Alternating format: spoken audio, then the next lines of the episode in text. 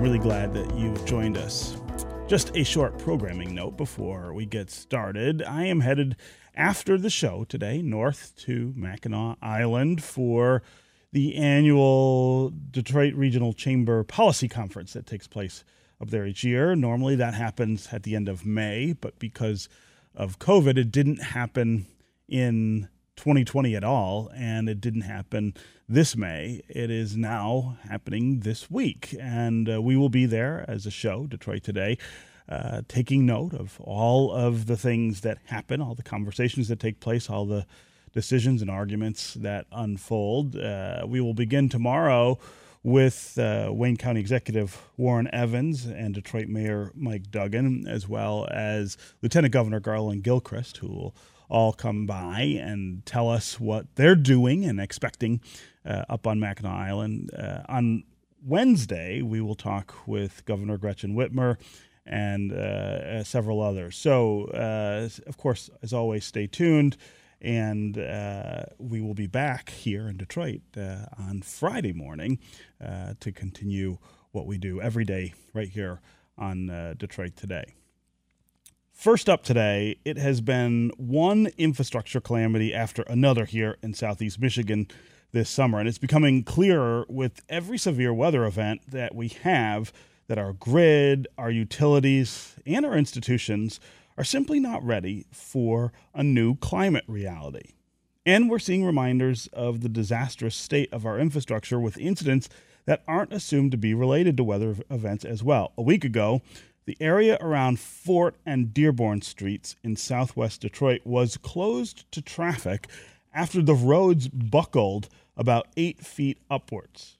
DTE officials say gas and electric infrastructure was damaged by a water main break during the event, and they say there's no evidence of natural gas causing the incident.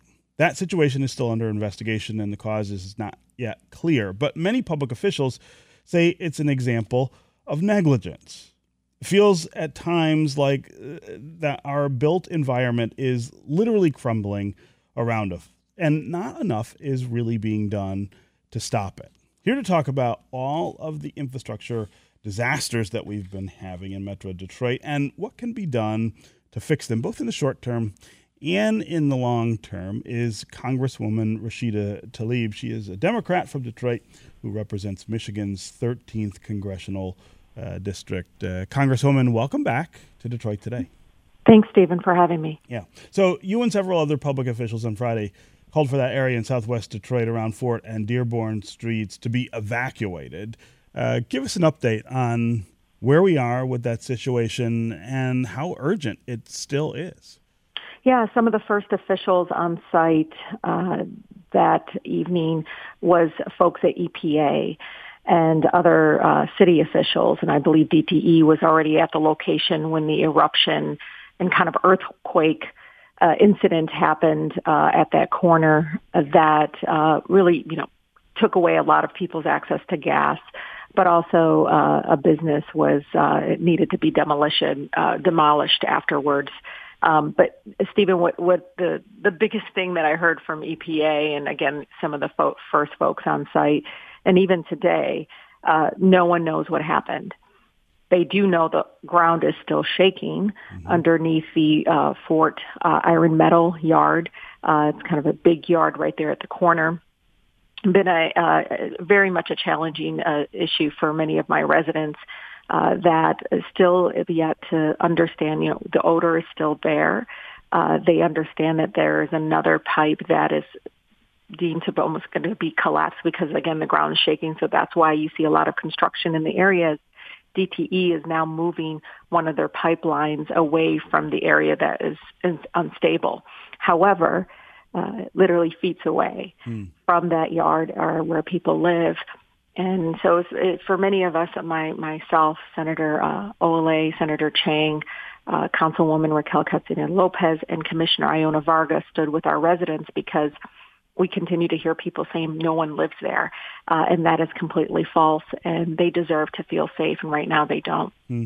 So uh, I, I, wonder what kinds of questions that you're posing to DTE to the Great Lakes Water Authority, to the city and other agencies that are involved. It seems to me that that whatever is happening there, and I, I have to say, I, I am terrified by the pictures and the videos that I'm seeing come out of uh, of that area. But but it seems that it, it's whatever's going on. It's a confluence of of things. There are a number of different issues that all, I guess, are just coming together at that particular spot and causing what's happening.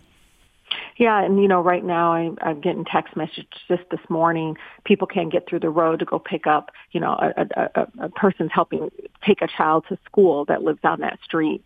Uh, there's a whole family behind the yard where the vibration or the shaking of the ground is still happening and they're saying, do I have to move my father? He lives next door to me. I mean, these are real life people and issues. And so, you know, Stephen, what I'm asking the city and everyone else to do is do their due diligence in protecting the public. But instead, I hear statements saying people live five blocks away when we stood there with over a dozen residents who say we live here. Uh, of course, we understand there's industry around us. It kept growing. Uh, and, you know, particularly the yard has grown just all, you know, twice as large as it was and everything, all this is happening while people just live literally feet away and they're not given the kind of care. You know, I, I know people get offended when I say, you know, imagine it was downtown Detroit. And they're like, why are you saying that? It's, it's important to say this because if it was, I think there would be, uh, I think much more care and understanding that you cannot leave people in a situation that's unstable. And especially you don't know what happened. You don't know what the cause was. If you don't know what the cause was, then why aren't you moving folks? That's what Ford Motor Company did mm-hmm. uh, in Flat Rock. They didn't know what the, the, the, the spill was, what it was causing in the water, was there any impact in the water. I mean, Stephen, do you know we actually have residents telling me that the water smells that at first when the incident happened, it was coming out brown. Mm. Some other family members were saying how they they kept seeing kind of the splash kind of water coming through and that you can see that it was there was gas filled in there. And then at the same time great lakes water authority you know they had to shut down their um operations for quite a while. And i don't know if folks know that when, when you flush your toilet that that is going to that water treatment plant that lives you know that where the residents live mm-hmm. right there. So the odor of it, it smells awful. It smells like you know uh, somebody didn't flush a toilet. That's how awful and unbearable it is. And these are real people. It's inhumane to leave them in situations like that. Mm-hmm. Uh, and so we just want people to have some sort of human dignity. Uh, no matter where you live in the city, you're leaving them there. It's not like anybody's coming out and saying, "Hey, it, it, we're going to move you all out permanently because every all the industry is getting big." No, but the fact that EPA uh, the Michigan Public Service Commission, DTE, the city of Detroit. Now I got PHMSA kind of overseeing all this. All of them are telling me we've never seen anything like it. And these are people that work uh, all over the state and some even out of this, uh, in our region, uh, not including Michigan, but other Midwestern states. And again, when you hear that, it causes me to be much more alarmed and wanting again us to do our due diligence and move folks out. And you know, Stephen, it's not a lot of people. Mm. Uh, it's less than probably 50 people just alone in the in the vicinity of, of, of where this happened, and they deserve better. Yeah. So I, I do want to put this in some context, and it has been a really wild summer for those of us who live in, in southeast Michigan, and and for some of us, it's been you know a, a tragic summer in terms of the consequences uh, of the the infrastructure failures that have happened over and over again uh, to the point where I, I, think it's not hyperbole to say that there are a lot of people who are just trembling at the thought of the next rainstorm and mm-hmm. what it will bring and what it will cause in their neighborhoods uh, and and in their houses. Uh, what's your message to the utilities and the government agencies who are responsible for this infrastructure about how we get past this point. How do we get past the point where people are afraid that it will rain, which makes mm-hmm. no sense at all because, of course, it is going to rain again. It is going to storm again. It's going to storm more frequently, is what we're learning. Uh, what are you saying to uh, the people who are responsible for this? Yeah, you know, any conversation about DTE has to start with the fact that we pay more, pay pay some of the highest mm-hmm. uh, rates in the country and have the worst reliability. Uh, Michiganders have seen nearly a billion dollars in rate increases since 2015 alone. And that and, and that's the premise, right? On this idea that the rate increases are necessary to finance improvements to the system that will make it more reliable. But folks don't know this. I mean, Michigan Public Service Commission, which is supposed to regulate DTE, doesn't actually require DTE to demonstrate that that rate increase on all of us actually improves reliability, mm. Which is, you know, ridiculous. Uh, did you know, I mean, DTE actually raised increase, you know, uh, had rate increases of about, I think close to $200 million, about exactly $188 million during the pandemic in 2020, Stephen. Mm. Uh, that they performed 80,000 shutoffs during that time. This is a company that has totally lost the trust of many of my residents. And, you know, I, I want you to know, I mean, I met with DTE and they told me there's a balancing act between spending money on infrastructure improvements and spending money on compensating residents for the outages. But I believe that's completely wrong. You know, the shareholders are the first people who should take a hit. If you don't have enough money to, you know, to both improve reliability and compensate residents when they fail, you're you, you you're paying out too much to your investors. I mean, right now in Congress, there's a lot of momentum, of course, for looking at municipal, you know, um, uh, to, to modernize, modernize, modernize um, electric utilities and taking these kind of companies and ending this kind of profit motivation and providing electricity and gas, which is life for many of my residents. Mm-hmm. And, you know, in the midst of the worst summer ever for DTE, they filed yet another 11% rate increase, even though my residents went without power for a week in many cases, lost hundreds of dollars of food and lost productivity. I mean, DTE wants to give them $25 mm. uh, and call it a day. Right. And I believe it's unacceptable. Mm. I'm talking with Congresswoman Rashida Tlaib. She's a Democrat from Detroit who represents Michigan's 13th congressional district.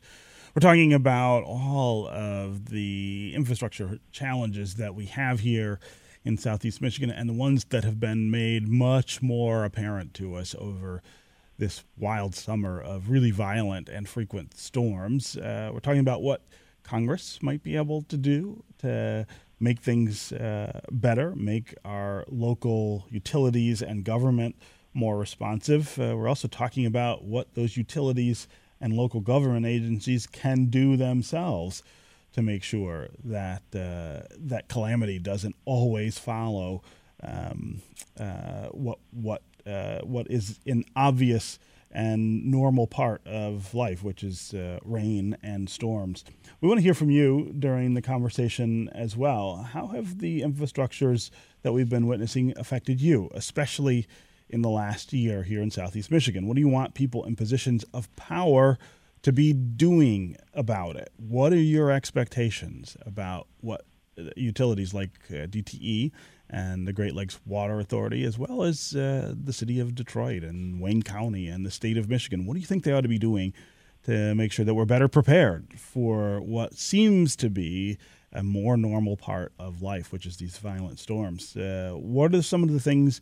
Also, that you're personally doing to prepare for more extreme weather and the disturbances that often uh, come with them. Of course, we want to hear from you if you're somebody who has really uh, been disrupted by uh, all of the storms and the infrastructure failures uh, this summer, and and hear how you're how you're managing it, how you're coping, and whether you're part of the community that really just is fretting about the next time this happens because uh, you assume that uh, you'll lose power or there will be damage to your neighborhood or to your home. As always, the number here on the phones is 313 577 1019. That's 313 577 1019. You can also go to uh, the WDET Facebook page and put comments there. You can go to Twitter and hashtag Detroit Today, and uh, we'll work you into the conversation. Let's start today with Anthony, who is in Southwest Detroit. Anthony, what's on your mind?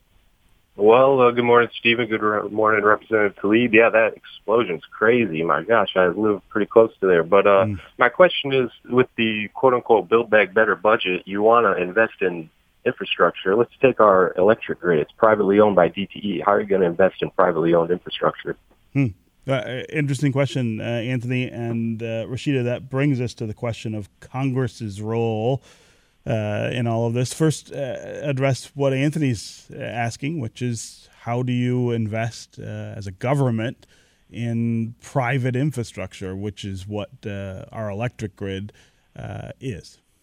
Yeah, you know, I'm working with uh, some incredible coalitions like Work for Me DTE coalition as well as Soulardarity uh, that's based out of Highland Park. Uh, that you know they all believe as I do um, that we need to take more control over our utilities. Uh, it is important to know. I mean, you know, as I met with DTE, uh, the, literally the same week that the incident on the corner of Dearborn and Fort Street happened, you know, DTE is willing to modernize their infrastructure, but it matters where it happens, mm-hmm. Stephen, and mm-hmm. who pays for it because I know low income communities of color have, especially like folks in Southwest Detroit, Highland Park, Inkster, have especially bad service. And those are areas where investments need to happen today. Most of Detroit is served by what they call outdated infrastructure. And that's the place to start with infrastructure. Because I don't know if you know this. Um, right now we are on the city, the largest populated city in the state, you know, mm-hmm. close to over 200, over 600,000. Mm-hmm. Uh, we are on an old 4.8 kilovolt grid when the suburbs are at 8.3 and some actually 13.2 mm-hmm. grid. Mm-hmm. And so hardening the circuits in our frontline communities is critical and we're tired of seeing upgrades go to other counties and other communities. Uh, and again, in the midst of, you know, as the worst, you know, as we can see, the weather is getting increasingly bad. And DT knows they have to do better and more reliability in electricity, but they think, okay, let's put some money towards tree trimming, as you will hear. You know, they, they want to do that. And that's good. I'm not saying that's bad, but think about it. You can't trim away your way out of the reliability issue. Mm-hmm. Uh, it's going to continue getting worse. The severe storms is just a glimpse of what we're all going to have to deal with regarding climate change. We're just not prepared for it. But yeah, I think there needs to be a real conversation of, you know, what these coalitions and these groups on the ground who've experienced this for years prior to the pandemic, prior to seeing some of these major outages. They have been saying our rates keep going up, but we keep getting these massive outages. And what we're trying to envision, honestly, is uh, uh, you know having uh, uh, you know the Michigan uh, Public Service Commission and the Michigan Department of Environmental Great Lakes and Energy. They could provide technical and financial support to our cities and our locals to exit their way out of having these privatized utility lighting contracts and for us to light our own streets with cheaper renewable energy because they are still in the way of us being able to have that pathway. You know, folks say to me, well, look, Ann Arbor is getting there. Well, they can pay into the system, but what about communities like ours? I mean, I have 12 cities. I don't know if any of them could afford to move us towards that direction. And that's where the federal government can come in. We could provide more funds and support for municipal buildings and schools to go solar, reducing cost of increasing uh, cost and increasing the resilience as as uh, as community support centers.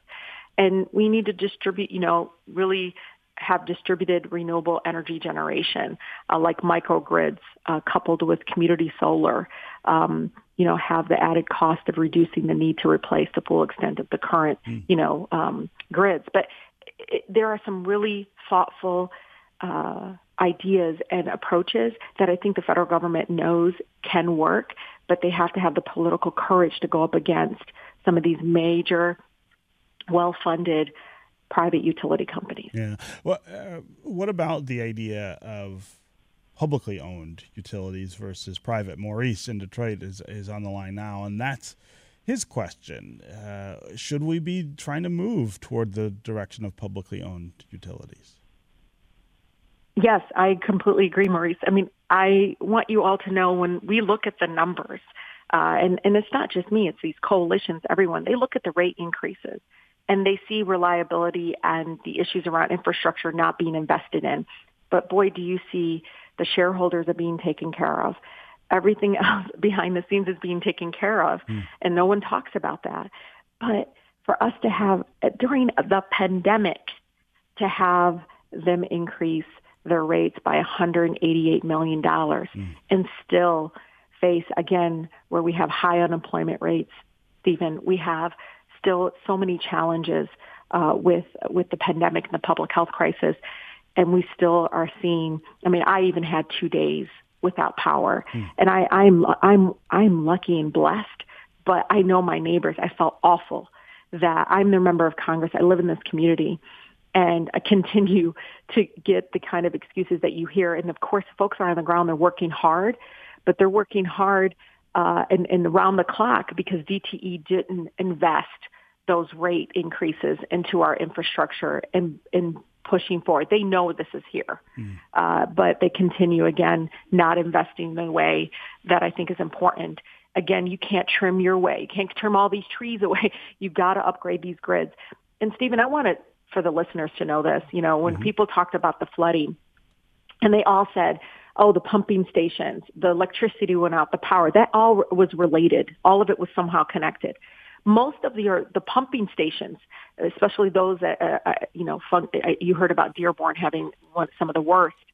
The pumping station is in Detroit. Mm. And so when you have, again, these grids and these uh, pumping, I mean, just falling apart, completely having to be reconstructed because we're just not, again, putting the pressure on or, uh, you know, getting DTE, again, a private for profit. We got to stop treating it as if it's some sort of, you know, quasi, it isn't.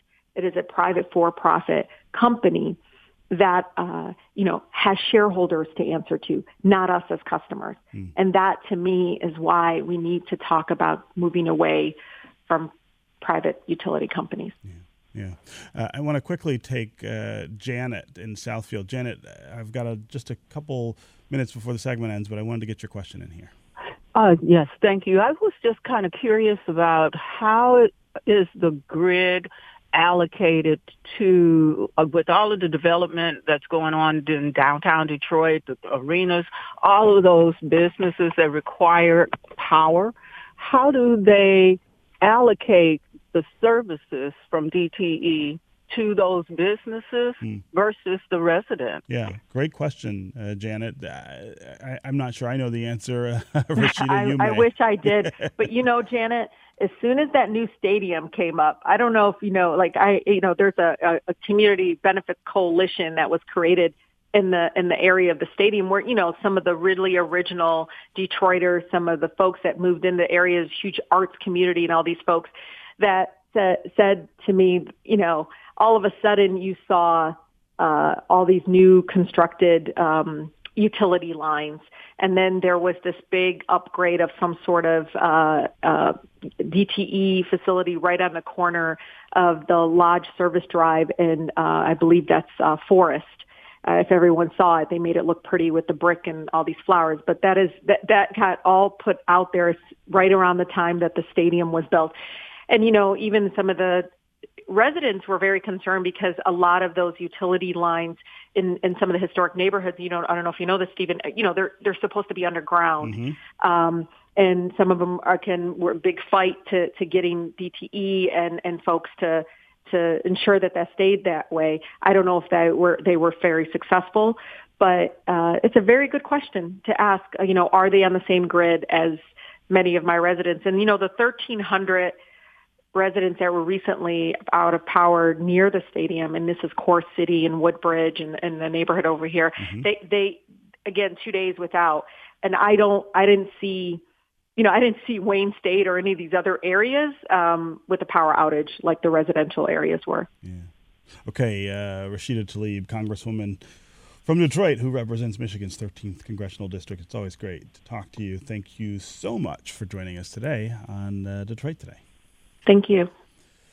We're going to take a quick break, and when we come back, we are going to change subjects and have a conversation about Michigan's updated redistricting efforts. If you'll remember, we now have a citizen commission that is responsible for drawing the political lines for our state legislature and for Congress. They've been hard at work, and people have been reacting to what they've seen so far. We're going to talk with a reporter who is following it as closely as anyone who can help us understand how we're going to be represented in Lansing and Washington after this commission is done. Stay with us for more Detroit Today.